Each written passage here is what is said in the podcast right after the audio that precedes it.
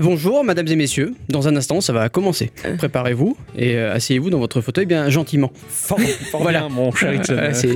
On a mis la farandole. Là il y a ambiance, mon cher Erickson. On se croirait... sorti le Big Bazar. C'est ça, de la même manière que ce présentateur télé qui annonçait dans les années 60-70 la couleur. Ça j'adorais, c'était très français. Mesdames, mesdemoiselles, messieurs, et voici la couleur, au jour fixé et à l'heure dite. Mesdames et messieurs, le podcast. Ah, c'est formidable. Mon cher Erickson, ma chère bicyclette. Oui. Bonjour. Vous allez bien ? Oui. Vous allez bien, la forme. Ah, la bicyclette, elle a la forme, elle pète le feu. Ouais, tu sais pourquoi ? Non. J'ai dormi. Ah ouais, tout à fait. Bien. Ça, c'est... En général, ça aide. Généralement, on oublie de faire ça.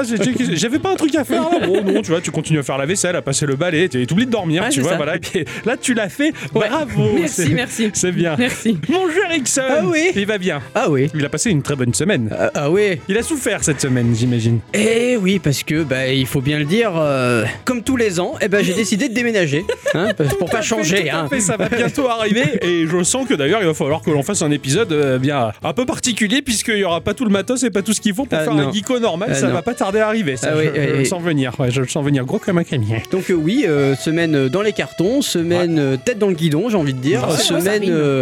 Voilà. Ça annonce du bien. Un nouveau Geeko Studio qui arrive et ça fait super plaisir. On a hâte de le visiter. Exactement. Ah oui, moi je l'ai vu déjà, heureusement. C'est surprise. Tu déménages, tu sais pas où tu vas. Je sais pas. Normalement, on aurait dû le visiter avant nous aussi pour donner notre avis. Oui, mais bon, tu sais que la Gestapo nous surveille. Exactement. En ce moment, ils sont très emmerdants. Sinon, moi j'ai passé une bonne semaine parce que tu m'as pas vraiment demandé, mais j'ai gagné 50€. Il est vrai que tu as gagné 50€. Voilà. Grâce à un pari à la con fait sur notre Discord. Voilà, merci. RTCNMP a lancé les hostilités. D'ailleurs, ce cher El Piero qui nous a rejoint tout récemment sur le Discord. Alors lui, j'ai beaucoup aimé. J'ai beaucoup aimé. El Piero, j'ai beaucoup aimé. Je veux dire, il débarque, il connaît personne. C'est le copain de tout le monde. J'adore ce type. Il fait le bisou, il te fait chabite directement. Il te pince la petite joue, il te fait encore un petit bisou. Il va dans le frigo, il prend la dernière bière. Il est génial. Sachez, vous arrivez, vous êtes même pas chez vous. Vous pointez avec 3 quarts d'heure de retard, pas bonjour, pas merci, vous filez tout droit au frigo, vous prenez la dernière bière, vous êtes un sacré sans-gêne. Merci. On le connaît pas, mais c'est le copain de toujours. Ah ouais, carrément. Je suis ravi d'accueillir El Piero. Il y a aussi ce cher et tendre, je me permets de l'appeler ainsi. En taxi. Qui nous a rejoint, qui a toujours tendance à répondre aux questions de la semaine sur Twitter, en tout cas, qui nous a rejoint tout gentiment. Et c'était tout chou, ça fait super plaisir. Voilà, les gens se manifestent.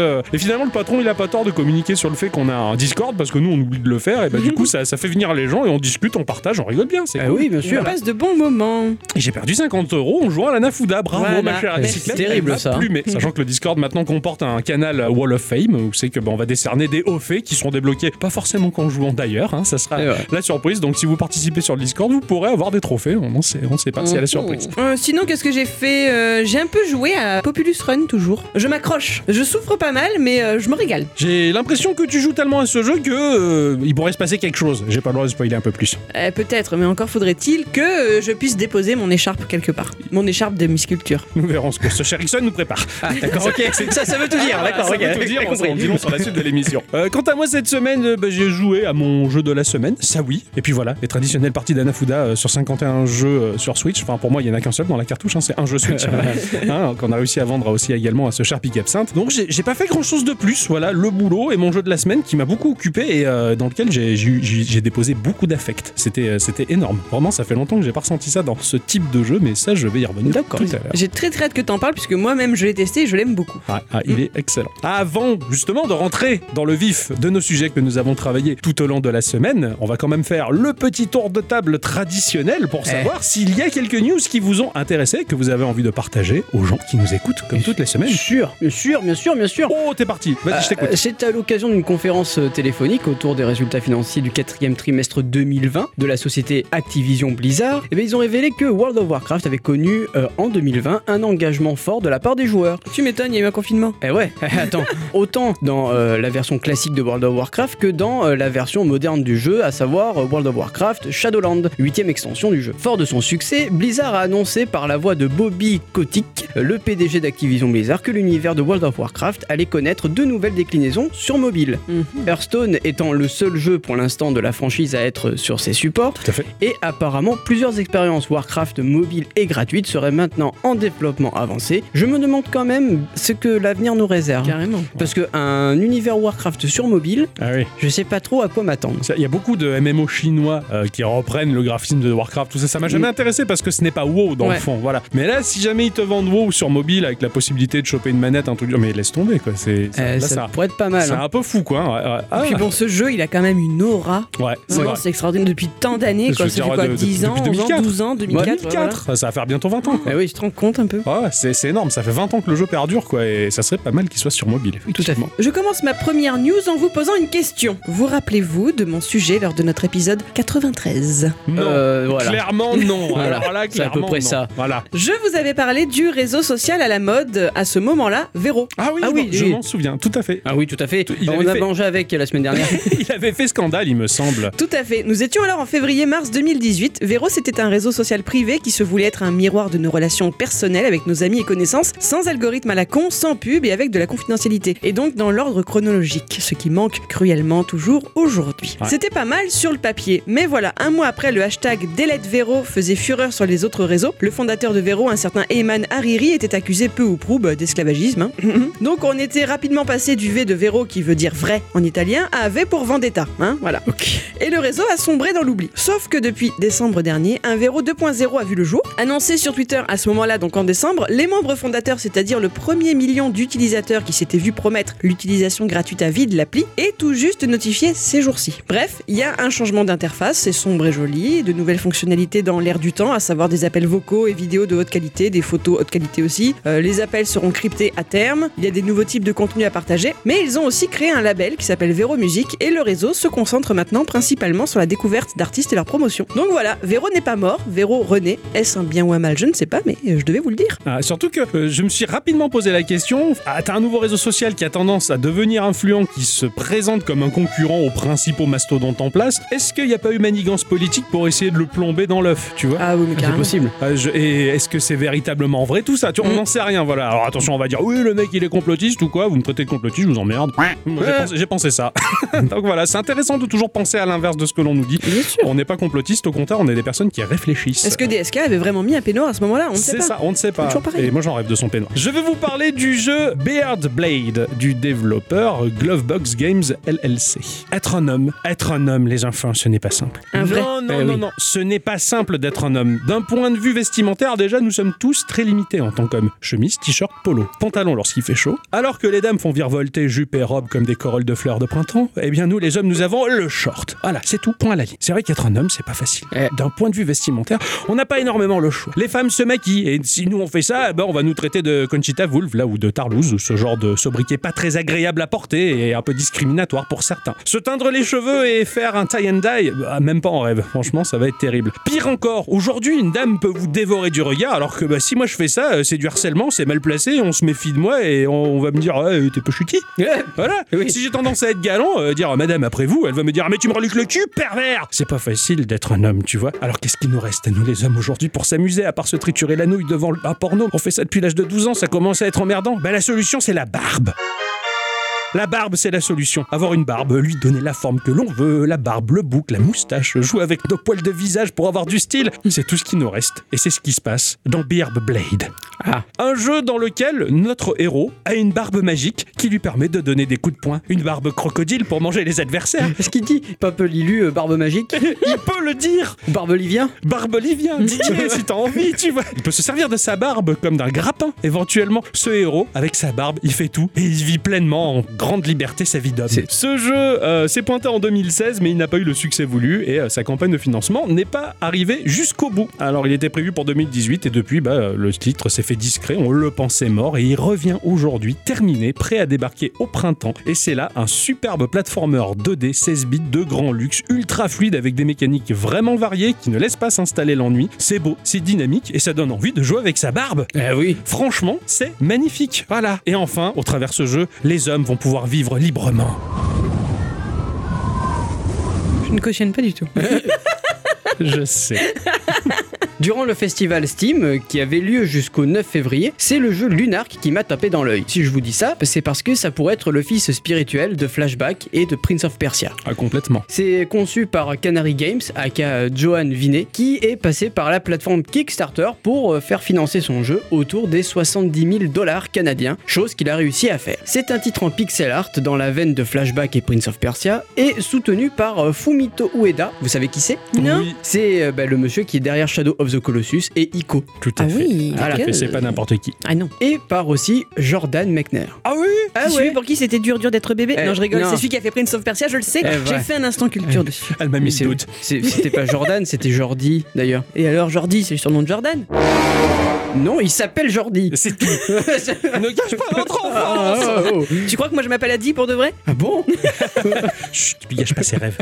Et donc du coup, il se laisse découvrir sur Steam. C'est un hommage aux jeux d'action et de plateforme 2D des années 80 et 90, avec des couleurs très pastel et une animation très fluide et d'une classe folle. J'adore l'animation de ce jeu. Pareil. Et même si le pixel il est tout petit, on dirait un jeu Pico 8, moi ça me plaît beaucoup. Carrément. C'est très compliqué d'animer des sprites très petits comme ça, de donner de la vie et du détail avec si peu, c'est incroyable. Et je l'ai vu, c'est vrai que c'est un hommage totalement assumé à Flashback et à Prince of Persia, surtout même dans les assets d'animation, mais qu'est-ce qu'il est charmeur. Du coup, j'en parlais avec El Piero, notre nouvel invité sur Discord, qui était mon envoyé spécial directement pour tester le jeu.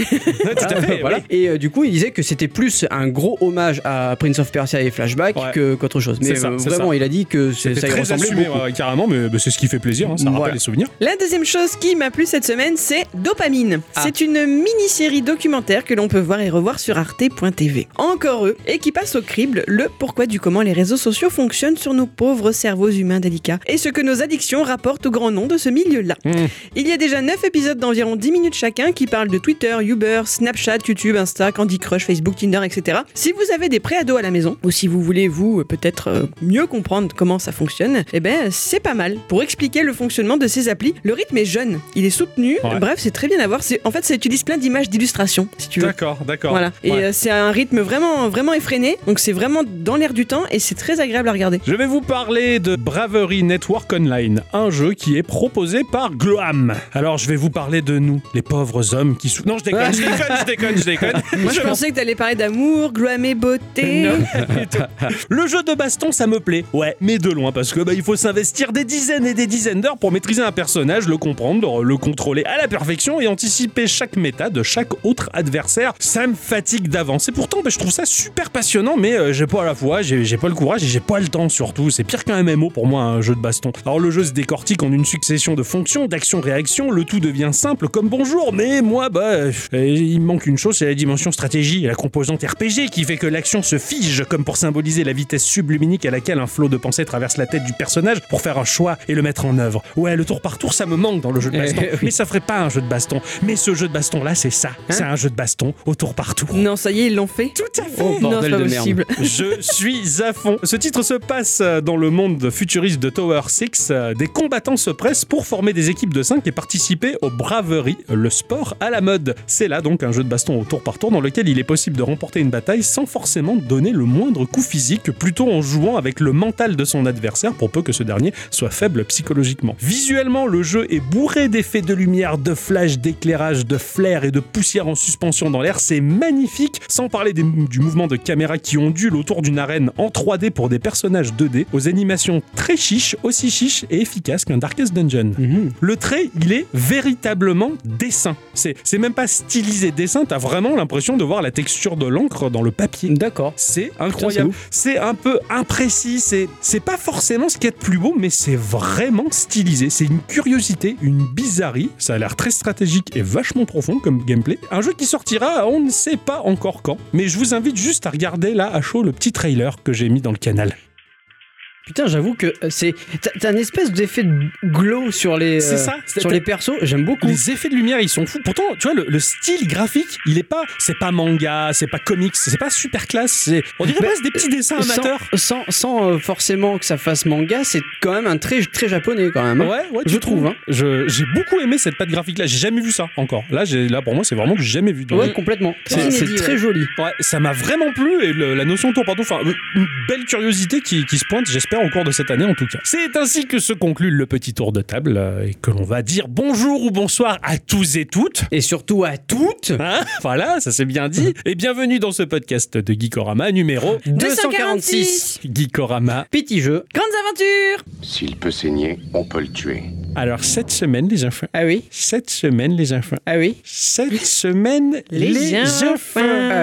C'est moi qui commence. Ah oui. Ben oui.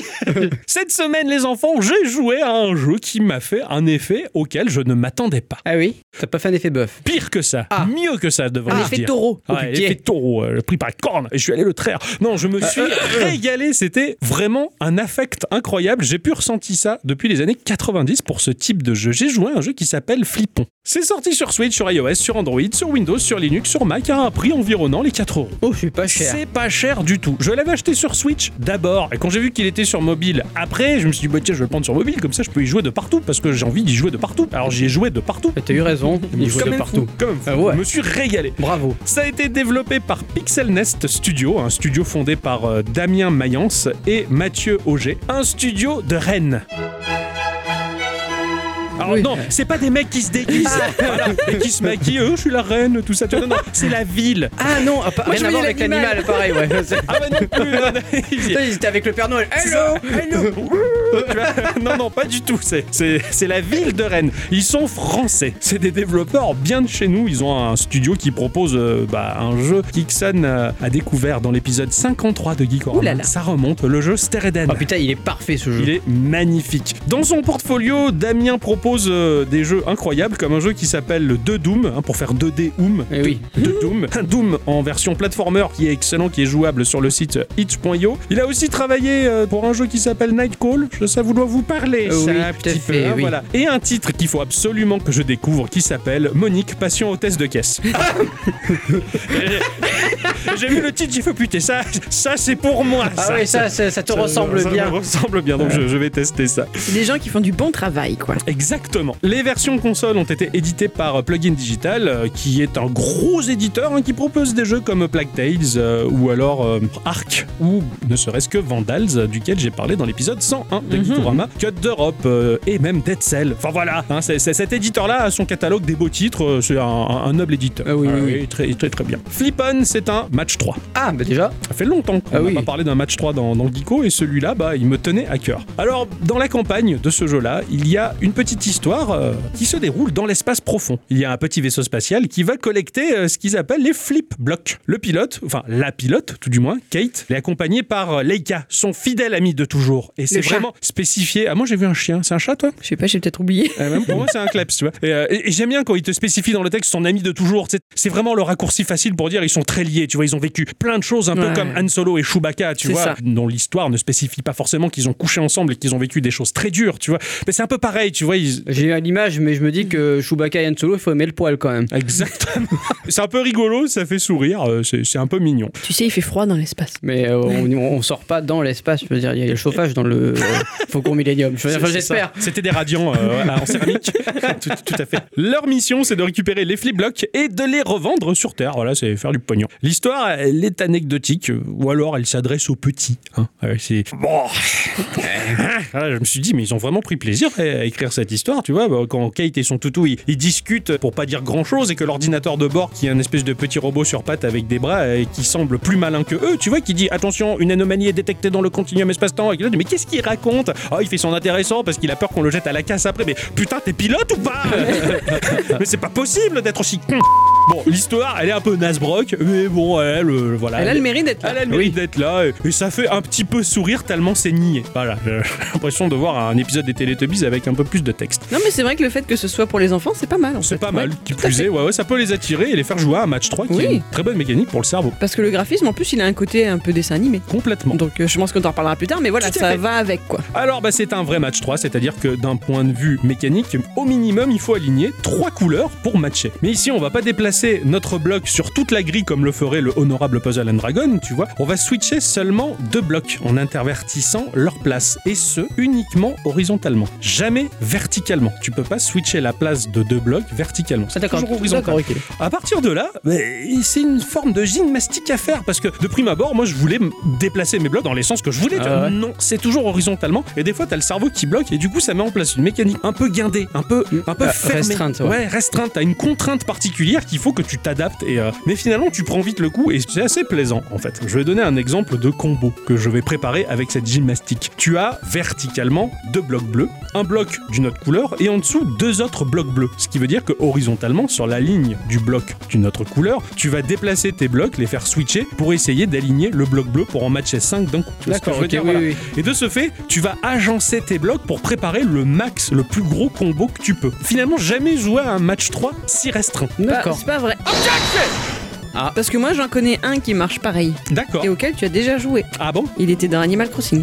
C'est vrai. Parce que moi c'est pour ça que Flipon me plaît. C'est parce que c'est le seul jeu où je retrouve cette mécanique là qui était dans le jeu Animal Crossing sur 3DS. C'est à New Leaf. Quand dans Animal Crossing New Leaf tu avais la 3DS dans le jeu, tu pouvais jouer à ce petit jeu là. Ah ouais, d'accord. C'est vrai. Et j'avais totalement oublié ce principe. C'est vrai. Ah bah bravo ma chère à bicyclette. Il faut s'amuser à agencer le tout de manière à ce qu'une chute de bloc entraîne un autre matchage, hein, si j'ose dire. On peut pas matcher les blocs dans la diagonale. On peut les matcher uniquement horizontalement ou verticalement. Ah oui, d'accord. Okay, le déplacement est horizontal, mais le matchage, comme le télé d'ailleurs, hein, voilà, c'est vertical ou horizontal, mais pas diagonal. Et avec le fait qu'au minimum c'est trois couleurs à matcher, bah du coup les parties sont très rapides, les combos se mettent rapidement en place, ça va super vite et c'est très bien taillé pour un format de jeu assez petit, assez mobile. Finalement. Et court. Voilà, c'est ça. Ça va vite. Alors dans ce jeu, les blocs ne vont pas tomber du haut vers le bas comme le fait Tetris. Et ouais. 1 milliard de match 3 du genre. Non, ils vont progressivement monter depuis le bas, lentement, si tu veux. Comme des ballons. En partant du bas, la ligne la plus basse est grisée, c'est-à-dire qu'elle est inactive. Si la première ligne est grisée, la couleur va s'aligner avec deux autres blocs au-dessus, ça va pas matcher. Il va falloir qu'elle passe la première ligne grisée pour être active. De ce fait, tu vois arriver les couleurs. Un peu comme quand Tetris sur le côté t'indique les couleurs, les blocs à venir. Là, tu vois la couleur qui va arriver, donc tu vas déjà préparer à l'avance, tac, tac, tac, tu vas tout déplacer pour agencer de manière à ce que quand la ligne va passer active, paf, ça match. Et là aussi, tu peux anticiper et créer, on va dire, des combos à l'avance. Il y a une touche qui ressemble à une espèce de flèche qui pointe vers le haut. Quand tu appuies là-dessus, ça fait accélérer la montée de blocs. Au cas où, t'as tout préparé, t'attends un petit peu, ou alors t'es en bas du tableau, t'as tout matché, j'appuie, ça fait monter un peu plus rapidement. Sachant que la vitesse, elle est progressive. Plus tu joues, plus ça va aller vite et plus ça va être compliqué. Comme dans Tetre.io. Les levels sont pourvus d'objectifs. Hein. Par exemple, tu as 2 combos à 5 à faire, plus un combo à 4, ou alors, par exemple, survivre 45 secondes à une pluie de blocs indestructibles et non déplaçables. Oh, c'est-à-dire qu'ils sont toujours positionnés au-dessus de tes blocs là. Il faut pas qu'ils touchent la ligne du haut, sinon c'est le game over. Donc tu dois te démerder en dessous ces blocs indestructibles à tout matcher pour essayer de maintenir le niveau. Et ça c'est stressant. Ah oui, j'imagine, ces passages là ils sont horribles. Ou alors tu as des niveaux énigmes, c'est-à-dire que tu dois te démerder à faire disparaître tous les blocs. Voilà, c'est un niveau fixe, bien pensé, bien calibré, et tu dois faire disparaître tous les blocs. Il doit pas en rester un seul, sinon c'est le game over. Et ça c'est l'énigme. Ah oui. Pour moi c'est ceux qui me posent le plus de problèmes, c'est ceux-là. C'est ça, exactement. Au total, tu as 5 x 15 levels, donc tu as 5 mondes, composés chacun de 15 levels. Ça paraît pas énorme, en fait. Mais à partir du niveau 3, ça pique. Ah. Il y a vraiment une hausse de la difficulté dans les énigmes, dans tout ce que tu as réalisé. Le début du jeu, c'est simple, tu roules sur les levels. C'est facile, même t'as tendance à dire, oh putain, je vais le finir rapidement, là, la campagne, ça a l'air tout fastoche. Et en fait, non, ça bloque assez rapidement, et pour terminer la campagne, mais alors, tu te bats pour ta vie. T'as pas une courbe de progression assez simple, c'est-à-dire à un moment donné, c'est ça, t'es là, t'es bloqué, ouais, t'as tapé le plafond, quoi. Et là ça pique. Alors du coup, je me suis dirigé vers les autres modes de jeu. Le mode, ne serait-ce que Score Attack, qui te propose d'obtenir le meilleur score. C'est un peu le mode marathon de Tetris. Je me suis essentiellement éclaté sur ce mode-là. D'accord. Non seulement tu essayes de battre ton score, en plus t'as un classement mondial. Ça c'est ouf. Et ça c'est super sympa. Ah oui. Et du coup, pour moi, le vrai jeu de Flipon, il était là, dans cette espèce de mode marathon. J'ai pas arrêté d'essayer de battre mes scores, je me suis battu. Et de temps en temps, je reviens sur la campagne pour essayer de résoudre ma petite énigme. C'est trop dur, j'arrive pas, je reviendrai plus tard. Et c'est comme ça que j'ai pu progresser lentement et finir la campagne. Je me suis vraiment éclaté dans les autres modes. Tu as le mode Time Attack, c'est-à-dire que tu dois faire le maximum de points en un temps limité. Alors tu as 90 secondes ou 180 secondes. Voilà.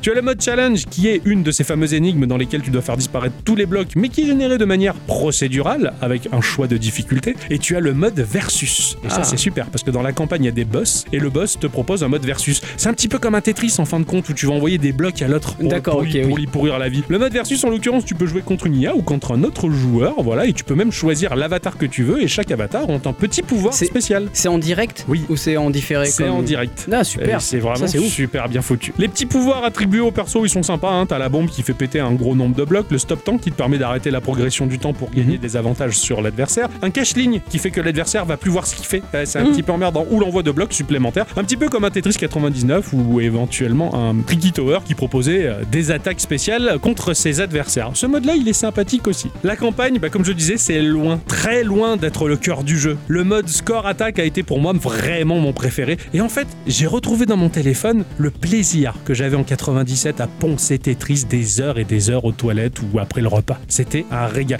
Je me suis vraiment retrouvé avec cet affect que j'avais pour Tetris. Comme Adicyclette l'a découvert assez récemment, Tetris, elle est à fond dessus. J'étais dans le même état dans les années 90. Tetris sur Game Boy, alors que j'avais un Game Boy Color et que le Game Boy était sorti depuis pratiquement 10 ans, je me suis régalé. J'avais vraiment de l'amour pour ce jeu. Et ben Flipon, il m'a fait vraiment ressentir ça dans mon téléphone. Je voyais même plus un iPhone ou quoi que ce soit. Je retrouvais presque mon Game Boy d'avant avec l'amour que j'avais pour cette petite machine et ce jeu merveilleux. Et ça, c'est un effet que j'avais perdu depuis très longtemps. Et c'est pour ça que j'ai vraiment apprécié Flipon. Il est simple, il va pas casser trois pattes à un canard ou des briques comme Bruce Lee. Enfin, bien qu'on en casse des blocs, mais c'est pas grand chose. Et ce pas grand chose, il est tellement maîtrisé et bien foutu que finalement, bah, ce jeu, il est totalement adorable. Graphiquement, bah, comme le disait Adicyclette, c'est de la donnée qui est très cartoon, typé un peu jeu flash, mais jeu flash de grand luxe, on va dire. Concrètement, il n'y a pas beaucoup d'animation, hein. C'est vraiment visuellement palpable, c'est très matière, les blocs avec leurs petits yeux ronds et leur sourire un peu stupide, t'as envie de leur faire pouit-pouit dessus, c'est chou, tu pourrais les toucher si tu veux, tu vois. On dirait les gluants mais version carré. C'est ça. Carré. J'allais dire pas comme dans Puyo. Non, là ils sont vraiment carrés. C'est vraiment carré. Mais ils ont un air stupide. D'accord. C'est ça, comme les gluants de DQ, de Dragon Quest, quoi. Les personnages, ils ont tous des relents des créations d'Hudson Soft avec un petit côté Bomberman dans leur style et c'est vachement agréable, c'est très joli. Il y a un petit côté japonais sans l'être trop non plus. Les fonds d'écran, les backgrounds du jeu très vectoriels mais vraiment jolis, et les éléments jouables du jeu qui sont très colorés, très très plaisants. Enfin, ce jeu-là, il t'en fout plein les yeux et c'est très agréable tout en restant très simple. C'est un très bon équilibre. Musicalement, c'est vachement agréable, et un petit morceau qui me plaît bien, qui sonne un petit peu comme le domaine des Rascas là de Zelda Breath of the Wild, tu vois, les mecs poissons là. Domaine Zora ? Ouais, voilà les Zora, voilà les Rascas, c'est pareil. Tu vois, t'as une espèce de... Il a réduit ça. J'étais loin, un peuple millénaire, mais tu te rends compte. Mais je les déteste, ces poissons, c'est de la merde. Et du coup, bah, si tu veux, quand t'es chez les Zora, t'as cette espèce de petite musique un peu à la... Mais il y a un petit peu ça, il y a un petit air dans Flipon de ça, c'est vachement agréable. Tiens, je suis chez les poissons. J'ai plongé dans l'eau. Voilà. Flipon, c'est une petite pépite, c'est un vrai bon match 3 parmi la demi-tonne de jeux du genre qui existent, et ça vaut vraiment le coup de se pencher dessus, surtout pour un si petit prix. Oui. Ça serait con de passer à côté. Ça serait con. Ah ouais. Je pense que je me l'achèterais sur le portable, parce qu'effectivement, je l'ai sur Switch aussi, mais sur Switch, c'est plus compliqué d'y jouer. C'est ça, t'as moins l'occasion. C'est une grosse console portable, alors que le téléphone, tu l'as tout le temps dans la poche, et c'est plus facile à dégainer. Ça en vaut vraiment la peine. Bon, c'est parti.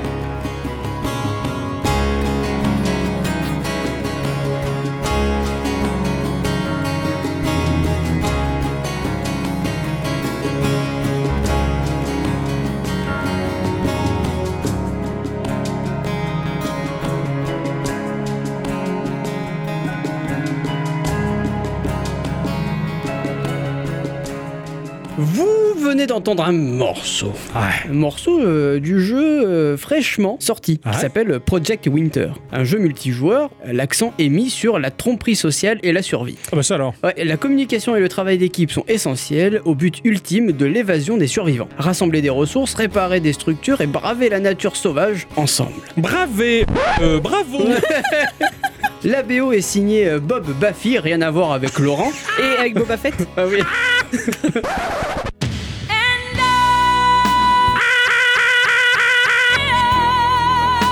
Oh super, oh, là, vous m'avez tué là.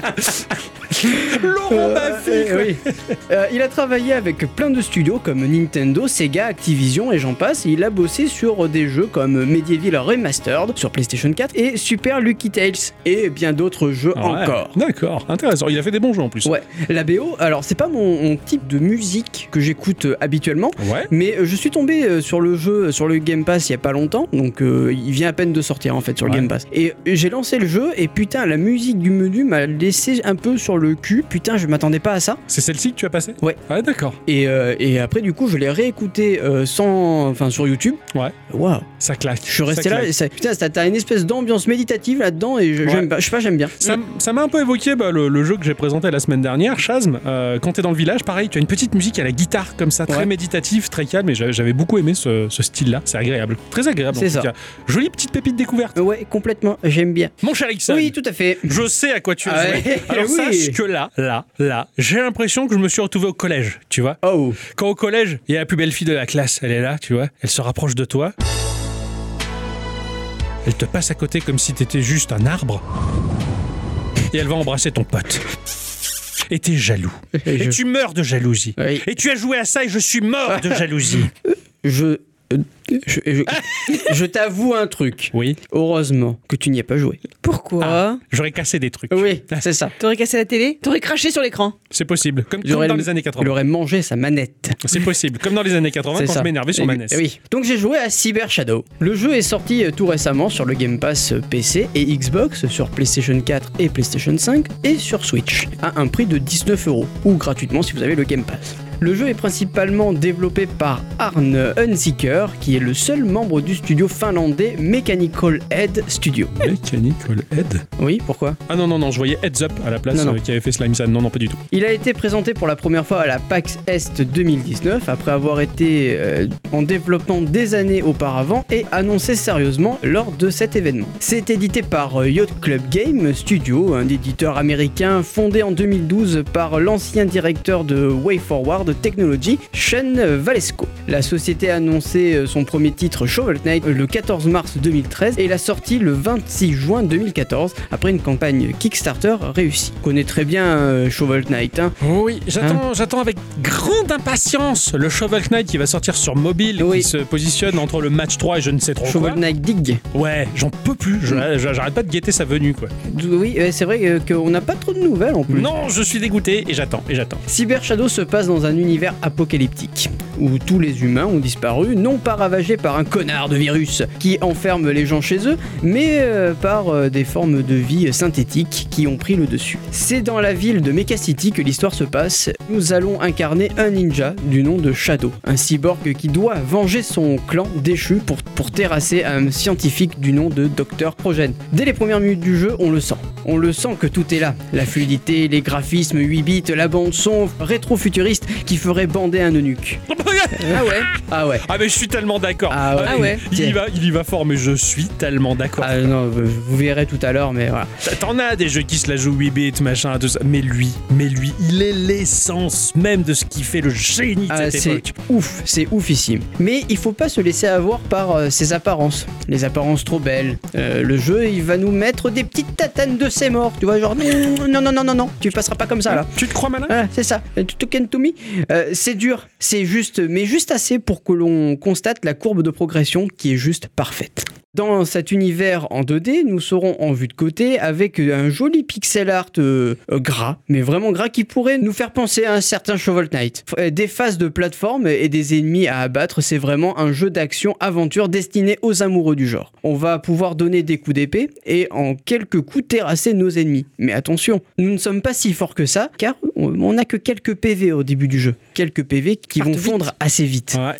J'ai joué vraiment 5 minutes. Très beaucoup 5 minutes. Ouais. Je les ai vécues à fond ces 5 minutes. Ouais. Je veux pas en voir plus parce que c'est Ixon qui va tout me raconter. 5 minutes, ça pique. Oui. On n'est pas dans Shovel Knight. C'est ça. Tu vois, d'habitude, dans les débuts du jeu, tu fais « Ah, oh, ça va, c'est pas ça. Si dur. » Là, tu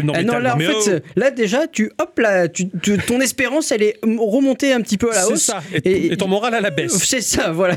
Mais c'est faisable. Ouais. C'est faisable et la courbe de progression, elle est là.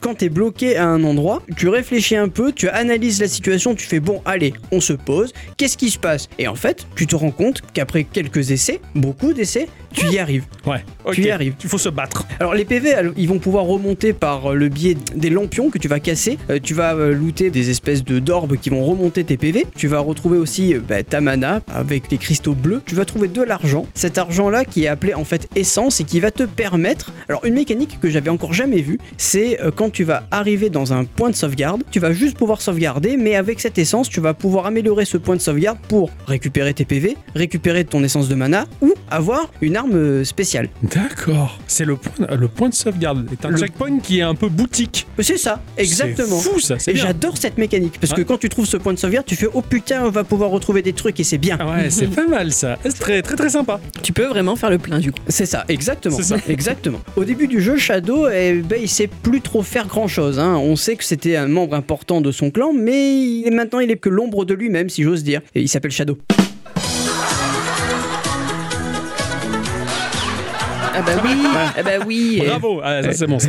À chaque combat de boss, nous allons délivrer un autre membre du clan qui va, en mourant, nous offrir un pouvoir. Son pouvoir, en fait, j'ai envie de dire. Ainsi, on pourra débloquer le shuriken, le coup d'épée enflammé vers le haut et bien d'autres choses. Donc à chaque fois que tu le délivres, il meurt le mec. Bah, pas tous, mais en général, tu vas délivrer les membres de ton clan, ils vont dire « Ah, il me reste plus beaucoup de vie, tiens, prends mon pouvoir, il sera pas perdu, tu pourras l'utiliser et effectivement, tu vas pouvoir l'utiliser. Ouais. » ouais. C'est comme dans tous les films, il y a eu une catastrophe, il faut interroger sur ce qui s'est passé, tu ramasses un type en train de mourir et au moment de te dire la vérité, il meurt. C'est ça. Agis, parle, accouche, allez, sale morpion, où tu es touché.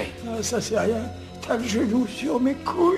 Oh. Voilà, c'est ça. Tu prends le suivant et pareil, tu vois. C'est un peu ça, mais bon, c'est une bonne mécanique, je trouve. Au lieu d'avoir un bête coffre comme ça, t'as un mec qui meurt. Voilà. Un mec qui meurt. Ça renforce le côté apocalypse de la chose, tu vois. C'est pas faux. C'est ça, tes copains, ils sont tous pas bien, quoi. Bah, c'est terrible. C'est ça. Au détour d'un chemin, on va aussi trouver une statue de singe et on aura la possibilité de méditer. On va se retrouver dans une espèce de songe où on va passer quelques épreuves pour gagner de nouveaux pouvoirs. Par exemple, tu vas faire la course avec un singe fantomatique et si on arrive à gagner, on aura le droit d'utiliser le wall jump qui est tellement pratique après. Ah putain, oui, j'imagine, j'imagine. Je l'avais pas au début, moi je sais que ça arrive. Oui. Tu sais que ça va arriver forcément. Mais et ça arrive pas au début du jeu, hein. Tu dois attendre le deuxième monde quand même. Chaud. Ouais. Et Val Knight. Et Ah pardon, il a pas monté au cerveau, tout ça, le son, il a grimpé les petites échelles et tout. Pouf, les petits synapses se sont reliés entre eux. C'est ça. Ouais. On aura la possibilité de retourner dans les niveaux, ça permet de vérifier que l'on n'a rien oublié ou alors de partir à la recherche des sphères qui sont au nombre de 3 et qui va permettre d'augmenter son nombre de PV. En fait, tu as des caisses à trouver. D'accord. Si tu les casses, tu as une espèce d'orbe qui va en sortir, se stocker dans ton inventaire et si tu en as 3, un peu comme des quarts de cœur, tu vas avoir des PV en plus. Okay. Et ça, je t'avoue que j'ai hésité à le faire pas mal de fois parce que t'arrives, tu bloques et tu te dis putain mais j'ai pas assez de PV et du coup tu vas au terminal, t'en as un dans chaque niveau. D'accord. Et tu peux retourner dans un niveau précédent pour voir si tu as pas oublié une de ces orbes ou peut-être trouver un chemin alternatif. D'accord, ah, c'est à toi de refouiller quoi. C'est ça. Ok, d'accord. C'est ça. Bon, y a un côté presque Metroidvania dans le délire. Oui, totalement. Ah ouais. Totalement. Malaise. Alors comme je vous le disais, le jeu il est pas simple. Il y a des ennemis partout, des pièges qui peuvent te tuer en un coup. Je t'avoue que les pics dans ce jeu c'est mon ennemi juré. Ah ouais. Si tu tombes dedans, les 3/4 du temps, ça te fait juste clignoter et tu avances et tu bourres un peu, ça passe. Ça passe. Là non, il y a des pics, tu meurs. Tu es... Ouais, il y a rien de plus à faire. Ah, t'es pas un fakir, hein. Je suis d'accord, mais t'es quand même un robot ninja. Merde. T'es un cyborg ninja, quoi. Je veux dire, c'est pas piqué, là. Le popotin, s'il lui reste, c'est dur, mais ça procure un plaisir quelque part, tu vois. T'es presque maso dans ce jeu. Ouais, je vois ce que tu veux dire. Là, tu fais ça passe pas, et puis pouf, d'un coup, ça passe, tu vois. Cochon, bah. Et merde. Tu vois, et quand tu y arrives, tu vois, t'as presque envie d'appeler tes amis proches ou ta famille. Tu fais allô, j'ai réussi. Tu vois, c'est trop bien.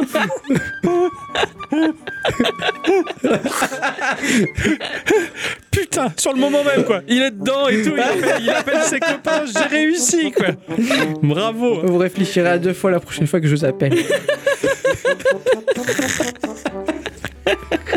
Les boss sont à pattern, ce qui signifie que tant qu'on n'a pas compris comment ça marche, tu vas mourir, purement et simplement. Et parfois, en bourrant un peu, ça passe. Mais par exemple, le dragon d'eau, il m'a marqué beaucoup. Il m'a laissé des traces indélébiles dans mon cœur. Oh. Et comme tous les niveaux de l'eau, dans tous les jeux, le niveau de l'eau, et c'est le niveau que je déteste le plus. Là, en gros, imagine que tu as une grande étendue d'eau et qu'au-dessus de toi, il y a des mobs. Tu vas les taper, ils vont atterrir dans l'eau et ça va te faire une plateforme, d'accord.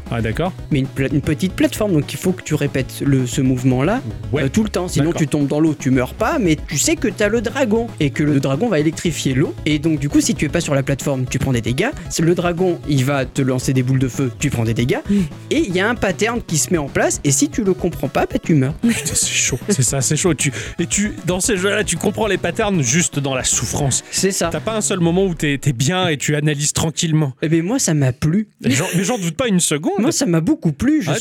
J'adore ce genre de jeu. Est-ce que de la même manière de Shovel Knight, dans Shovel Knight, pareil, t'as des boss qui sont patternisés, sans parler du boss final, de la boss finale, si j'ose dire. Généralement, dans Shovel Knight, c'est un bon équilibre. T'es dans la panique, tu donnes des coups de pelle, un peu n'importe comment.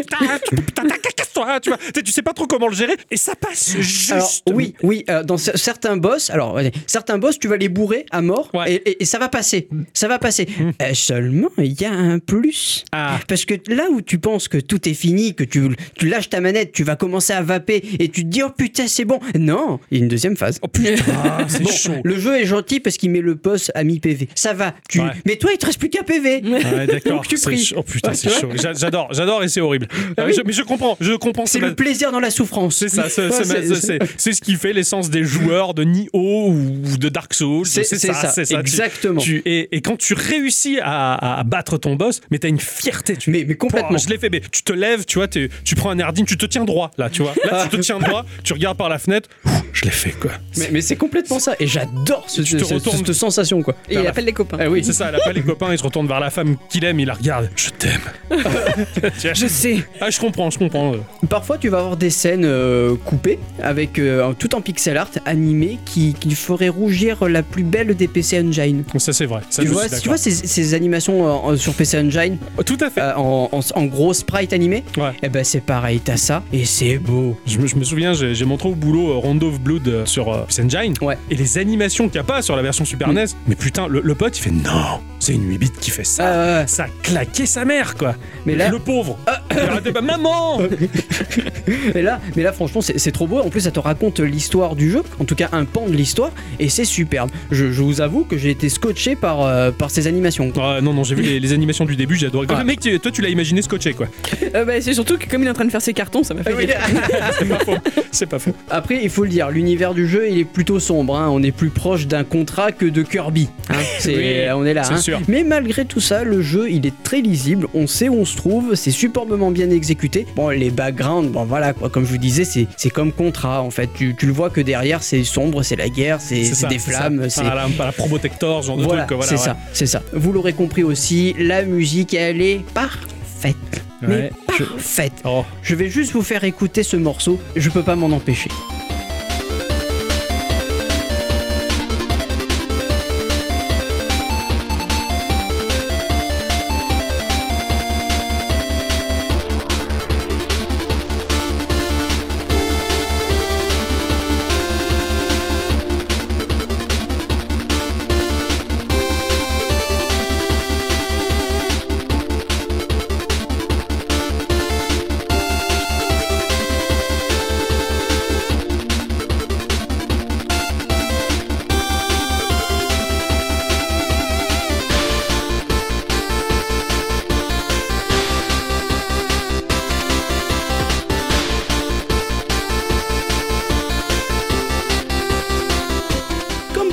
constater, la musique elle est péchue. Tout à fait. Elle est bien, la musique elle donne envie. On la doit à Enrique Martin qui est supervisé par Jake Kaufman. Tout de même, voilà. C'est Verte qui est derrière tout ça. Ouais. Ah, ça m'étonne pas.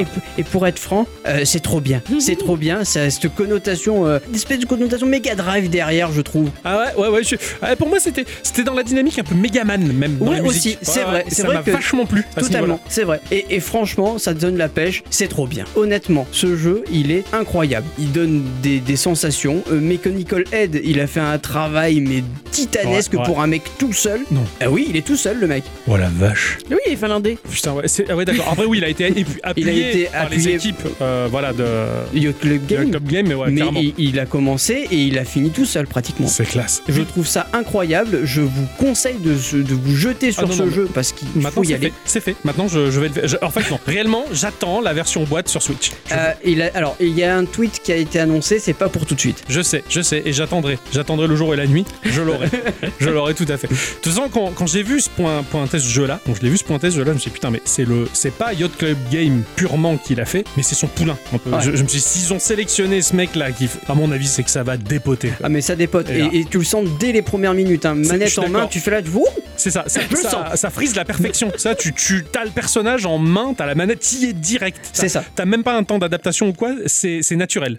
Tout à fait. Et c'est super cadré. Et en plus, l'histoire, elle est prenante, mine de rien. Ah, j'imagine. Bah, en tout cas, tu m'as fait vachement rêver avec ce jeu-là. Je rêvais déjà avant. Ah oui. Et de toute façon, il y avait un ninja, donc c'était fait pour toi. Ah oui, tout à fait. C'est normal que ce soit toi qui le teste. Bon, ça en valait vachement la peine. On sent que t'as été ultra passionné là. Ah oui, complet. Ah oui. Ma chère à bicyclette. Oui. Et c'est ton instant culture.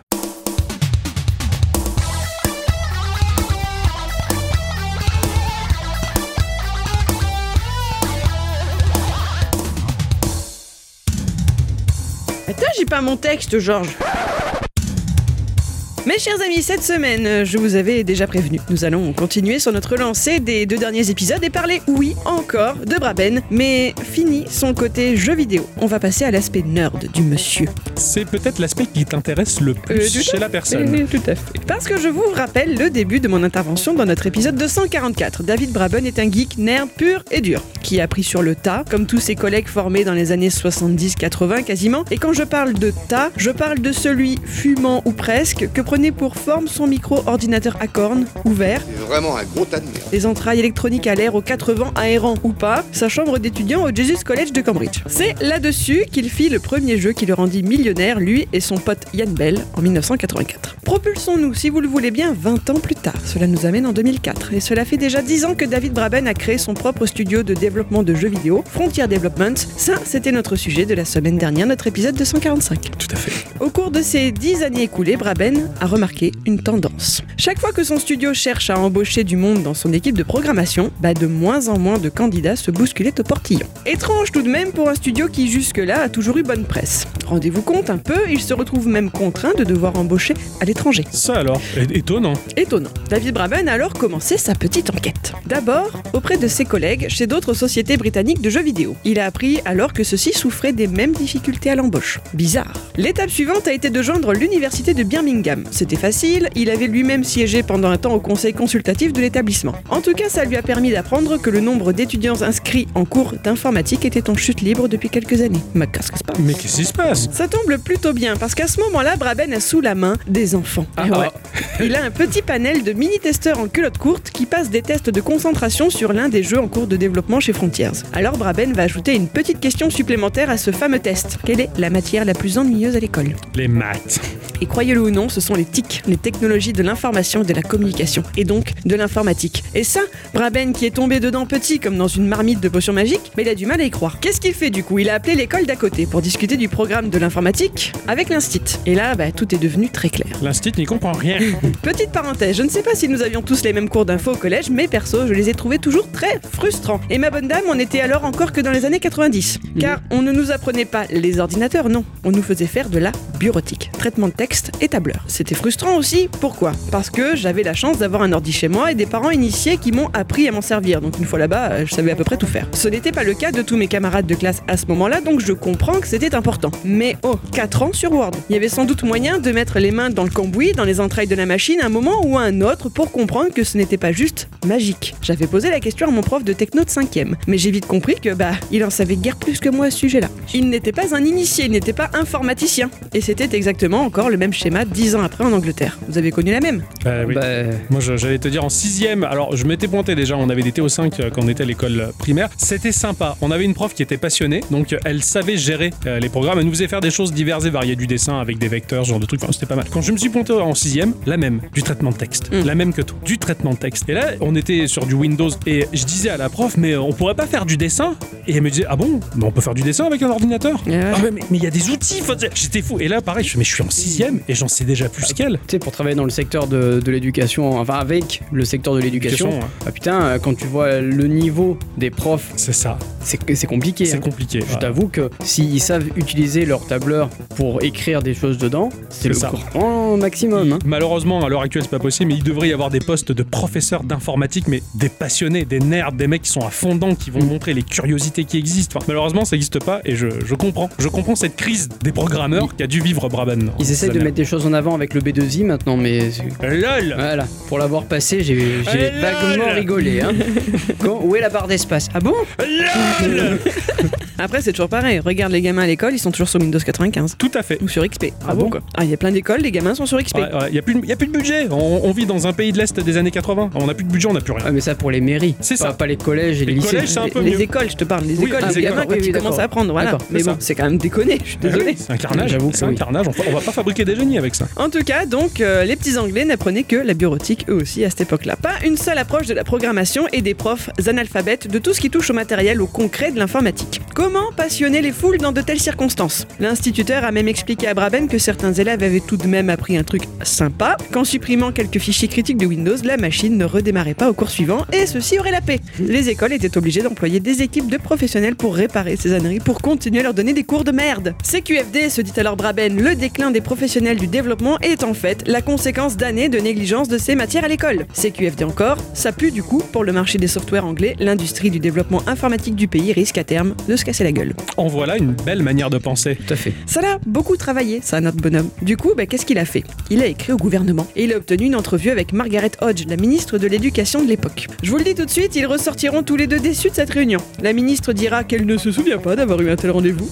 Voilà. Et Braben expliquera qu'il pensait jusque-là qu'ils aimaient l'éducation avec un E majuscule, mais qu'en fait, la ministre n'a fait que lui reprocher de plaider pour son industrie et que de toute façon, l'informatique était déjà au programme des écoles. Point, merci, au revoir. Sympa. Voilà, j'ai l'impression qu'on vit tous la même chose. Hein. C'est ça. Il a insisté quand même, il l'a invité à enquêter elle-même dans les écoles. Il était conscient de la tristesse de la situation, parce que le gouvernement dépense quand même beaucoup d'argent pour un résultat plus que médiocre, et Braben a eu une idée toute con. Comment intéresser les enfants à quelque chose ? Eh bien, en les incitant par le jeu. Apprendre la programmation via ce biais-là était forcément idéal. Comment le sait-il ? Tout simplement, car c'est ce qui l'a amené, lui, à ce boulot. Braben a commencé enfant par créer des jeux pour ses deux jeunes frères et sœurs. D'abord des jeux sur le papier, dirons-nous, avec des pions d'autres jeux de société, puis qu'il a plus tard adapté en jeu vidéo sur son ordi Acorn. Et ça, c'est une donnée importante. C'est terrible parce que je pense qu'Erickson et moi, c'est un peu la même chose. On n'est pas les meilleurs techs du monde, on est au plus bas de l'échelle des techs informatiques, certes, mais on est quand même tech et on l'est devenu parce qu'on a joué. Parce qu'on avait des PC entre les mains, on était intéressé par ces technologies, ces consoles, on était des joueurs et on réparait nos machines, on bricolait nos machines, on est devenu professionnel par le biais du jeu, là aussi. C'est ça. Alors certes, David Braben a un talent quasi naturel pour la programmation, il est de plus très talentueux en maths et en physique. Mais il en est persuadé. Le micro-ordinateur Acorn sur lequel il a fait ses premiers pas lui a beaucoup facilité la tâche. Aujourd'hui, un logiciel de conception ne coûte, ouvrez les guillemets, que 100 livres environ. Mais Braben se dit que c'est déjà énorme, pour un enfant d'autant plus. Une somme, en plus de celle de l'acquisition préalable de la machine, souvent due aux parents. Alors qu'avec l'Acorn à son époque, il avait eu tout ce dont on pouvait rêver et avoir besoin, et ce, dès le départ. David Braben appelle donc un bon copain à lui. Et vous allez rire, parce que ce dernier, il s'appelle Jack Lang. Mais aucun lien, fils unique. En fait, de la musique. Lui, il est entrepreneur à Cambridge. Les deux copains vont réfléchir ensemble à un moyen d'enseigner la programmation, mais en dehors du système scolaire, pensant qu'à terme, elle finirait par suivre. C'est la mayonnaise prônée, les écoles, tu vois. Ils ont pensé au départ à concevoir un cours de programmation sur un logiciel sur mesure. Petit souci, les écoles et bibliothèques du pays sont toutes sur des versions différentes de Windows, ou presque. Impossible donc de trouver une solution universelle. Et c'est là que Lang, il a la bonne idée. Créer un ordinateur économique qui donnerait aux enfants la liberté de bricoler, d'essayer, de tester, d'échouer, de casser, de recommencer et de tout restaurer d'une simple pression sur un bouton. Un ordinateur un peu à l'image du BBC Micro, cette antiquité increvable ou presque. Vous pouviez lui faire la misère, la machine redémarrait, toujours. C'était une machine idéale pour débuter. Il lui fallait un successeur digne de ce nom, robuste et simple comme l'avait été le micro, pratiquement indestructible dans la forme et universel dans sa fonction. Braben et Lang invitent 4 autres potes à se mettre sur le sujet. Braben les décrit, eux et lui, comme des gars légèrement excentriques de Cambridge. Tu m'étonnes. De toute façon, c'est-à-dire, là, il faut sortir des clous pour faire quelque chose de génial. Il faut des marginaux, des cintrés, des barrés. C'est eux qui façonnent le monde. Ils prennent les risques parce qu'ils s'en foutent. Ça qui est bon. Tout à fait. Alors, il y avait Pete Lomas, Alan Mycroft, Robert Mullins et Eben Upton. Ils ont réfléchi aux différents composants indispensables pour mettre au point la machine idéale, avec l'idée du prix final en tête. Il fallait que ce soit pas cher. C'est-à-dire qu'ils savaient que le prix de ces composants était désormais bien plus accessible, notamment grâce à l'avènement du smartphone dans nos vies. Mais ils s'attendaient pas à ce résultat-là. À savoir qu'il leur était possible de construire un ordinateur domestique avec un port USB et un connecteur HDMI pour la modique somme de 15 livres. Soit moins de 20€. Genre 17€ quoi. Purée, c'est pas cher du tout. Les composants sont tellement communs finalement, tellement produits en masse que le coût il est au minimum. C'est ça. C'est classe. Alors ce micro-ordinateur, ce nano-ordinateur. Les 6 hommes l'ont appelé le Raspberry Pi. Raspberry signifie framboise en français. Alors pourquoi la framboise ? Je me suis toujours demandé, je suis à fond, tu vas m'expliquer. L'histoire voudrait que ce soit parce que les marques technologiques prennent souvent le nom d'un fruit. Perso, j'en connais qu'une seule autre. Moi aussi, c'est ça. Pour l'instant là, je vois qu'Apple quoi. Ben voilà. C'est chou quoi. Et pourquoi Braben explique que ça rend d'eux le nom plus mathématique. D'accord. Voilà. Certains disent qu'il s'agit également d'une référence au puissant langage de programmation plus qu'abordable et libre qu'est le Python. C'est pas faux.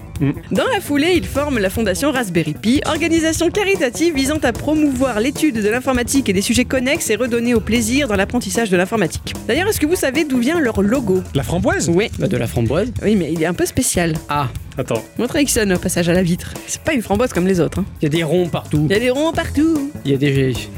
Les ronds sont séparés par du noir. Elle est parfaitement symétrique. Alors il a été choisi en octobre 2011 suite à un concours ouvert à la communauté et parmi 6 propositions finales. Il a fallu même plusieurs jours pour choisir laquelle ils allaient prendre à la fin. Le logo, qui donc représente une framboise, est basé sur la forme de la molécule de Buckminsterfullerène, aussi appelée footballène, puisque cette molécule ressemble plus ou moins à un ballon de foot. D'accord. Ah oui, d'accord. Très étrange ça. Je vous invite à essayer de recaser ce mot à un moment ou à un autre de votre semaine, chers auditeurs, parce qu'il est beau. Buckminsterfullerène. Et vu que c'est une framboise, ça a un peu le goût de l'espace. Pourquoi ? Ceux qui auront vu le spectacle d'Astier comprendront. D'accord, ok. Bref, c'est beau, c'est ambitieux, c'est plein d'espoir. Nous sommes alors déjà en 2009. Ah ouais, effectivement. Et ça manque presque de se casser la gueule à cause de la bureaucratie. Parce que dès le départ, la fondation n'a pas visé trop haut. Elle savait qu'elle avait besoin de l'aide d'une grande organisation pour pouvoir mener son projet à bien. Logique, ils se sont tournés vers la BBC, leur proposant d'être leur partenaire potentiel, allant même jusqu'à leur proposer de leur donner gratuitement la conception du logiciel derrière. Cette histoire-là, ça a duré quelques années. Des années de réunions interminables, de re-réunions, de re-re-réunions. La dernière à laquelle a assisté Braben s'est finie par un claquement de porte. On lui demandait d'obtenir l'accord d'un groupe qu'il avait déjà donné, mais qui entre-temps s'était vu être réorganisé. Bref, David Braben, il a compris qu'en fait, aucun d'eux ne se sentait les coronesses de prendre la décision finale, que ça ne fonctionnerait jamais. Oh, c'est terrible. Ah ouais. Saloperie de bureaucrate. Aussitôt après, il fonce au bureau de Rory Cellan-Jones, un correspondant technologique de la BBC. C'est pas mal parce que celui-ci admire le parcours de Braben et de Yann Bell, dont il a lu récemment une biographie.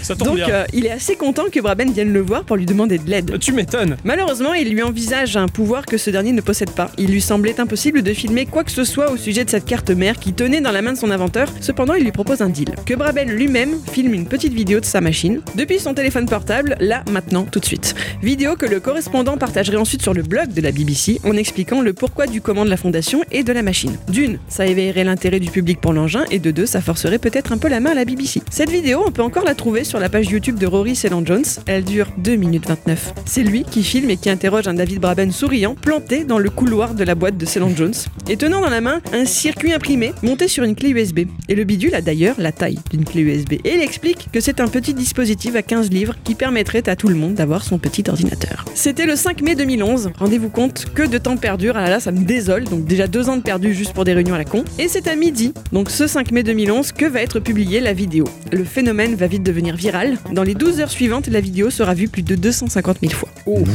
Bon, ça n'a pas suffi pour convaincre la BBC jusqu'au bout. Oh, la fondation Raspberry Pi se rabat sur le plan B et ses 6 membres décident de financer eux-mêmes de leur poche les 10 000 premières machines.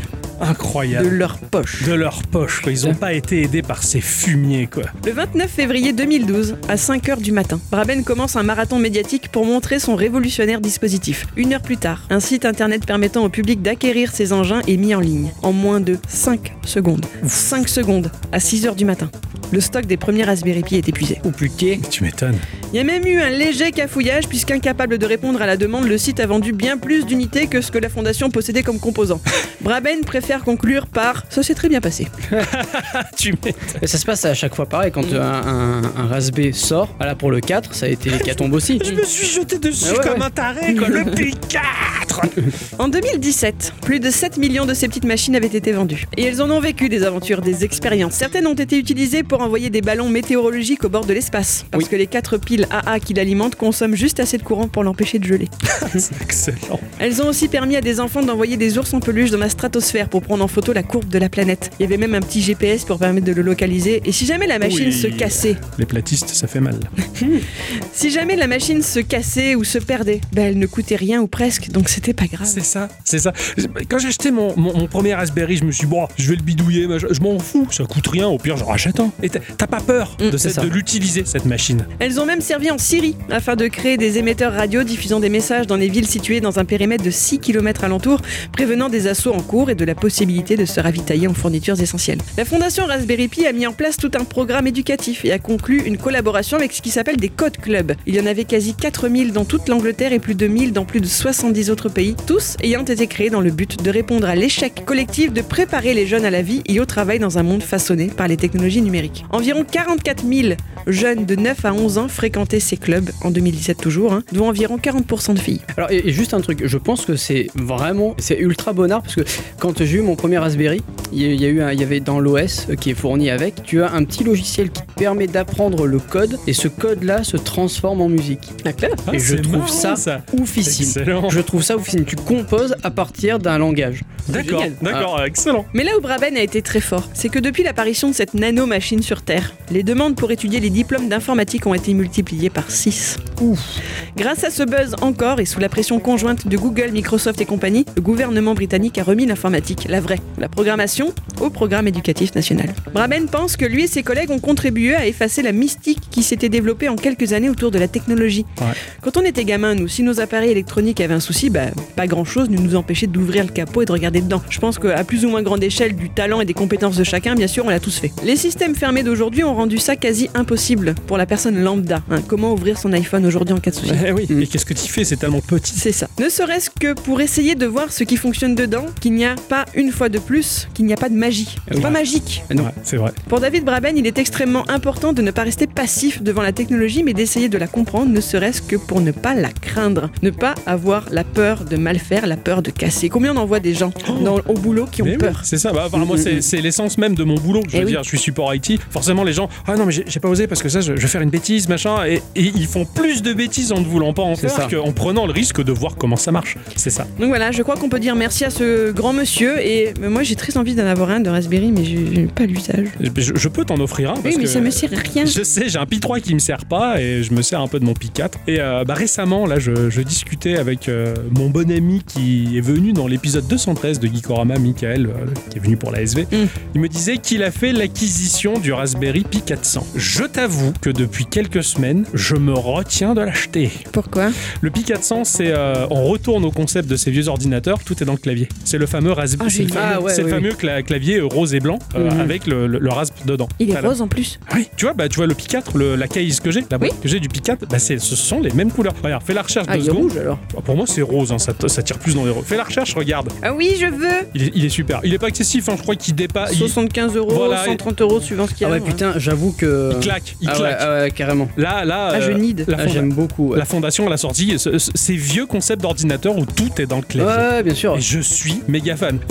Et d'ailleurs, notre cher ami Michael, donc, qui a participé à cette ASV, est en train de réfléchir à très grande échelle, vraiment sérieusement, à fonder son studio. Ah ouais, la classe. Ça fait depuis que je le connais qu'on est gosse, hein, qui veut faire des jeux vidéo. Il en a parlé dans l'ASV et là, bah, il est peut-être en train de faire ce qu'il faut pour le faire pour de vrai. Putain, voilà. C'est ouf. Et du coup, il bosse énormément avec le P400. Il me dit qu'il se régale avec cette machine. C'est une merveille. J'en reviens à tout ce qui est système éducatif, scolaire, etc. Il y a encore 15 ans, j'étais en échec scolaire, tu vois, mais on m'a jamais donné l'envie d'essayer de faire quelque chose. C'est ça. T'avais tes prédispositions dans l'informatique, mais personne ne les regardait sérieusement parce que c'est un truc de geek, un truc de gamin. De toute façon, quand les ordinateurs sont arrivés dans l'éducation nationale, les professeurs n'en voulaient pas. En 82, il y a eu un programme du gouvernement qui a fait ils sont passés un partenariat avec Thomson, donc c'est pour ça qu'il y a eu du MO5 de partout, du TO7. L'éducation nationale a été équipée en ordinateur. L'État avait financé aux professeurs la formation, payée avec le logement et tout. Ils allaient dans un endroit, ils étaient formés pour éduquer aux enfants l'informatique. Il y avait mais seulement 2% des profs qui étaient allés, parce que la majorité considérait que les ordinateurs, c'était des calculatrices améliorées, ça sert à rien, c'est un gadget. Déjà, dès le départ, les profs, ils étaient hermétiques à ça. Et aujourd'hui, ils sont toujours un peu, finalement. C'est très compliqué d'avoir un prof passionné d'informatique. Et quand tu vois que les mentalités ne changent pas beaucoup, qu'on dit que le jeu vidéo, c'est dangereux. C'est ça. Peut-être que Geekorama devrait aller parler dans les écoles. Quand tu vois le Raspberry et toutes ses capacités, tout ce qui est possible de bidouiller là-dessus. J'avais un pote qui avait une cafetière connectée. Hein, elle était connectée à son Raspberry qui était sur Twitter. Et quand il tweetait un truc en particulier, le Raspberry, il déclenchait le café. Voilà. C'était son expérience. C'était con, c'était stupide, mais c'était fait.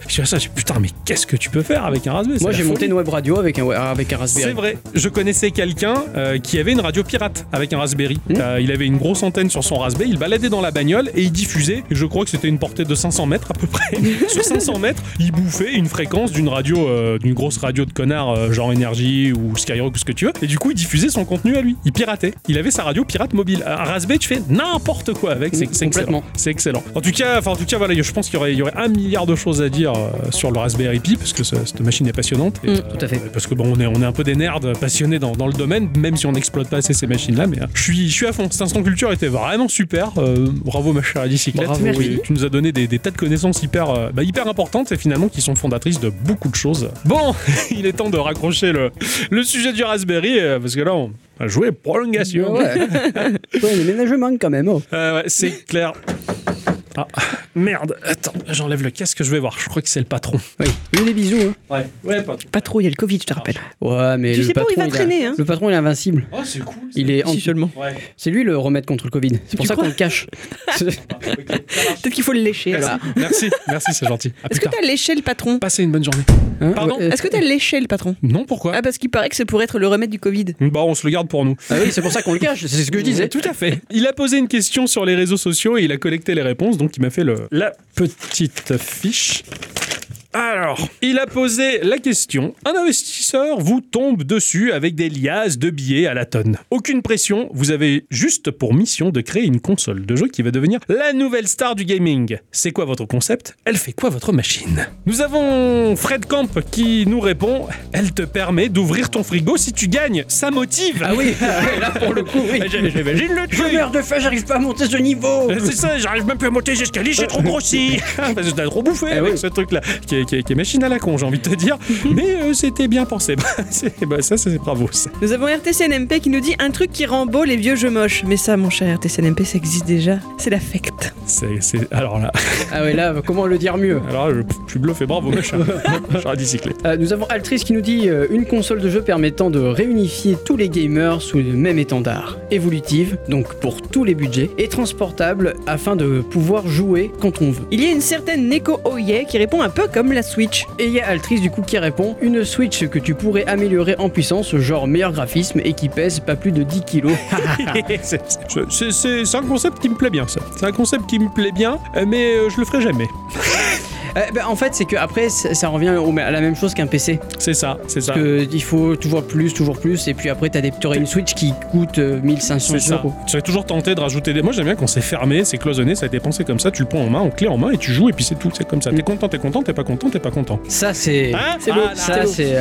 Nous avons Sabinade qui nous dit une console qui ferait comme de la réalité virtuelle, mais sans jeu à mettre dedans. Le seul jeu serait celui dans tes pensées, ton imagination. Ça, c'est un peu la classe. Ah ouais. Ça, c'est un peu ça. T'imagines, enfin, tu te connectes à ta machine qui te fait vivre ce que tout ce qu'il y aurait dans ton imaginaire de plus profond, quoi. Ça serait, t'as des aventures de fou, hein. Je pense que tu te retrouves en petite tenue de Link, voilà, c'est ça. Oh tiens, c'est cool, Laure Sinclair, voilà. Ouais, c'est chez le jeu qui. Il y aura plein de choses à appeler. Non, il y aura plein d'aventures à vivre. Hein. Ah oui, là, c'est sûr. Mais c'est du coup, sûr. Si tu la mets en multi, je t'invite dans mon imaginaire. Quoi Ça serait super. Tu pourrais avoir peur du mien aussi. Oui. Je veux pas savoir. Finalement, c'est peut-être une mauvaise idée. Ça serait une machine à cauchemar. Pourquoi il y a que des survival horror dans cette console virtuelle? C'est l'imaginaire des gens. Et vous, les amis, si vous aviez un concept de machine, qu'est-ce que ça serait? Alors pour moi, cette question elle est trop compliquée. Ouais. T'as eu du mal, toi. Ah bah, j'ai toujours du mal. Hein. Alors j'ai un pseudo concept, mais qui me convainc pas plus que ça. Ce serait une machine qui te permettrait, un peu comme de la réalité virtuelle aussi, mais qui te permettrait de, on va dire, de te faire vivre des choses qui existent vraiment dans d'autres contextes. Mettons, je sais pas, tu te retrouves toi petit français à devoir assister à devoir faire une cérémonie du thé, à la faire comme il faut à la japonaise, ou alors je sais pas, en plein carnaval de Rio, et tu le vis vraiment, t'es comme habillé là-bas, enfin. Ouais, en fait une sorte de réalité virtuelle pour sorte de téléportation, mais qui est pas vraie. Oui, où tu vivrais des événements concrets de cultures différentes. Voilà, c'est ça, pour un peu découvrir comment ça se passe ailleurs. Non, c'est pas mal, ça tient. Voilà. Ça c'est rigolo. Ça. Voilà, mais je suis pas sûr que ce serait vraiment une machine. Est-ce que ce serait pas juste un quelque chose dans une médiathèque? Alors, voilà, dans un jeu même. Fin. J'ai un peu le même concept. En fait, c'est tout est l'idée de Sword Art Online. Alors, en fait, tu te connectes à un casque, d'accord, et tu restes coincé dans le monde virtuel. Ouais, sans rester coincé. Ah, mais le fait est que oui, tu es le héros de l'histoire physiquement, avec tes ressemblances physiques. Par contre, tu ressens pas tout, mais les trois quarts des choses. Ouais, d'accord. Voilà. D'accord. Et tu voyages, ton esprit en fait voyage et ressent tout dans ce monde-là. D'accord. Pour les gens qui ont vu SAO, ils comprendront. Oui, mais je sais, j'en ai vu quelques épisodes, c'est badass. Ça me plaît beaucoup. Moi, ça me terrorise en même temps. C'est terrorisant, mais en même temps, l'expérience doit être assez rigolote. Après, libre à toi de jouer aux jeux que tu veux. Oui, c'est ça. Je joue à Flipon. Voilà, c'est ça. Tu joues à un match. Animal Crossing. T'imagines Animal Crossing, t'es dedans, quoi. Ah ouais, c'est ça. Mais jamais je me déconnecte. Tu peux les mettre des baffes au tanuki, quoi. C'est clair. Alors moi je suis resté plus terre à terre finalement. Un concept qui me plairait bien en soi, la machine, ça serait quelque chose qui serait relativement proche de la Switch. J'ai toujours adoré les machines nomades, c'est un truc qui m'a plu depuis le premier Game Boy, le Game Gear, toutes ces machines là nomades, j'adore. Donc ça serait quelque chose de technologiquement propre, sans être non plus dans l'extrême, parce que j'ai tendance à être comme Gunpei Yokoi, du même avis que lui, c'est-à-dire que technologiquement tu t'en fous plein la gueule, ça sert à rien, je veux dire. Ça va pas servir le gameplay d'avoir trop de technologie, donc une machine sympa, portative, mais moi ce qui me plairait, c'est que dans cette machine, il y a un module détachable, un peu comme un Joy-Con, on va dire, ou qui ressemble à ce qu'il y avait sur la manette de la Dreamcast, tout à fait. Mais ce truc-là, il aurait une dimension sociale énorme. En fait, c'est un concept qui existait déjà sur la 3DS que je verrais au centuple. C'est-à-dire, tu crées ton avatar, ton mi, ton machin, ton bordel. Ce truc-là, il aurait une pseudo-vie en quelque sorte. Tu peux le faire vivre. Comme un Tamagotchi. Un peu comme un Tamagotchi. Non, pas vraiment, sans t'en occuper, mais qui serait relié à un réseau social. Ça sera ton avatar sur le réseau social de cette machine. Ouais. Un peu comme il y avait le Miiverse, mais en plus poussé. D'accord. Encore. Et ce module, tu le prends avec toi quand t'es dans la rue, tu le fous dans ta poche, dans ton sac, où tu veux. Il est un peu comme un hotspot, et comme le faisaient les 3DS, si tu croises quelqu'un qui aurait ce module, il y a des échanges qui se font, que tu pourrais paramétrer, qui seraient liés à des mini-jeux. Les personnages se croisent, donc déjà ils se rajoutent à ton carnet de contact en quelque sorte, et chaque personnage, admettons, je sais pas, je dis n'importe quoi dans un jeu, ton personnage il est paladin, il a tel pouvoir, tu mettrais à disposition ce pouvoir pour la personne qui va te croiser, qui va te récupérer ton petit main. Tu vois, les 3DS, elles échangeaient les mi entre elles. Ouais, c'était tellement génial. Ça serait un concept comme ça, mais au centuple, avec des tonnes de fonctions. Et du coup, tu rentres à la maison, hop, tu replugues ton petit module dans ta console, tu peux reprendre les aventures de tes jeux avec ton avatar et les personnes que t'as croisées. Ah, ça serait pas mal. Et j'adore cette dimension sociale-là. Et ça me manque sur la Switch. J'aimais beaucoup.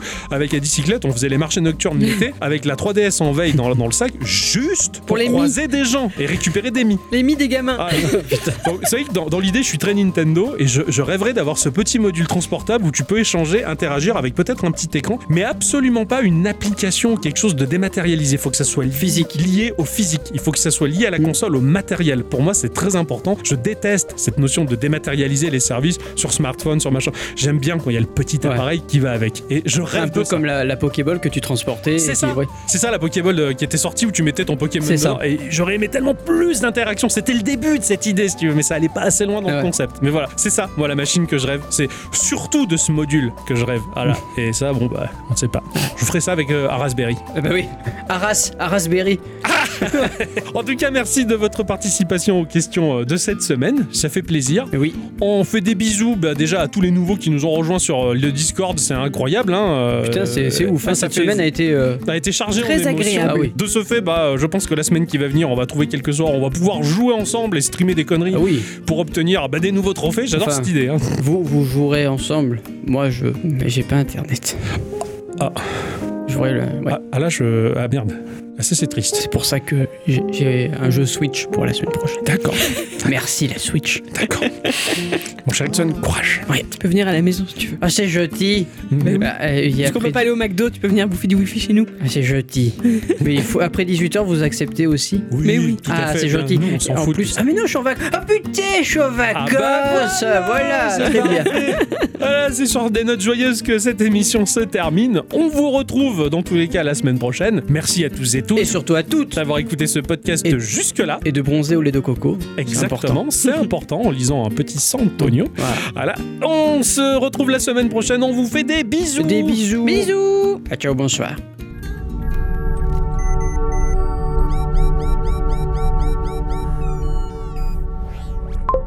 Station ISS Ticondera, tour de contrôle, j'écoute. Eh bonjour, c'est le capitaine Quat. Bonjour, Capitaine Croc, que puis-je faire pour vous? Nous allons enfin pouvoir démarrer le moteur et pouvoir quitter la station. Ouais, je sais, ça va faire 53 semaines que vous me l'annoncez tous les jours, à peu près à la même heure. Ce qu'on va faire, vous allez démarrer les moteurs et faire comme vous voulez, de toute façon, je n'y crois plus. Ah merci, c'est gentil, bonne journée standard. Ici Station Ticondera, tour de contrôle, j'écoute. Station Ticondera, nous avons besoin d'un appontage en urgence. Oui, qu'est-ce qui vous arrive? Ici le Nostromo, et notre équipage est en danger. Depuis plusieurs jours, nous sommes traqués par une grande créature noire et nous avons besoin d'une intervention militaire de toute urgence. Écoutez Nostromo, je vois pas vraiment ce que je peux faire. Vous dites que vous êtes poursuivi par une grande créature noire, je ne vois pas ce que je peux vraiment faire à part vous rediriger vers les services sociaux et éventuellement quelques organismes et associations antiracistes. Ça ne me concerne pas, vos considérations sur les membres de votre équipage et ce qui peut bien se passer entre vous. Non, vous ne comprenez pas, ce n'est pas ça. Au revoir, bonne journée Nostromo.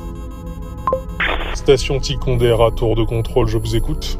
Bonjour, ici l'ISS PCF CGT. ISS PCF CGT, je vous écoute. Nous avons besoin d'apponter dans l'urgence parce que, figurez-vous que nous avons des choses à revendiquer, nous avons besoin d'espace afin de pouvoir manifester. ISS PCF CGT, conformément au règlement intérieur de la station. Ce n'est pas une question d'avoir le droit ou pas le droit, manifester. ISS PCF CGT, je dois mettre fin à la communication. Chef d'escadron Toller Hans, vous me recevez? C'est le chef de la flotte Toller Hans. Oui, nous avons besoin d'urgence de repousser le vaisseau ISS PCF CGT hors des frontières de la station. À vos ordres, mein Führer. Parfait, je compte sur vous. Je m'en occupe tout de suite, mein Führer. Station Ticondera, tour de contrôle, je vous écoute. Eh bah putain, il y a enfin un truc qui marche dans ce vaisseau. Ici le commandeur RTCMMP demande un pontage en urgence. J'ai plusieurs avaries à bord. J'ai le FSD en vrac, mon ordinateur de navigation qui clignote comme un sapin de Noël, le flight assist en roue libre, le point fer prend l'air depuis 45 années-lumière, et ma distrie de Rome, elle est à sec. Pouvez-vous identifier votre vaisseau? J'en sais rien moi, connard. La plaque a été rouillée, effacée quand je l'ai achetée. Je vais essayer d'obtenir un visuel afin de tenter d'identifier votre vaisseau. Bien, c'est chose faite, vous allez devoir vous rendre aux coordonnées indiquées afin de vous rendre dans les zones de dépôt de déchets. Mais qu'est-ce que tu veux que j'aille foutre là-bas, toi? Déposez l'ordure qui vous fait office de vaisseau spatial. Oh, le fils de pute! Victor, active le système d'armement!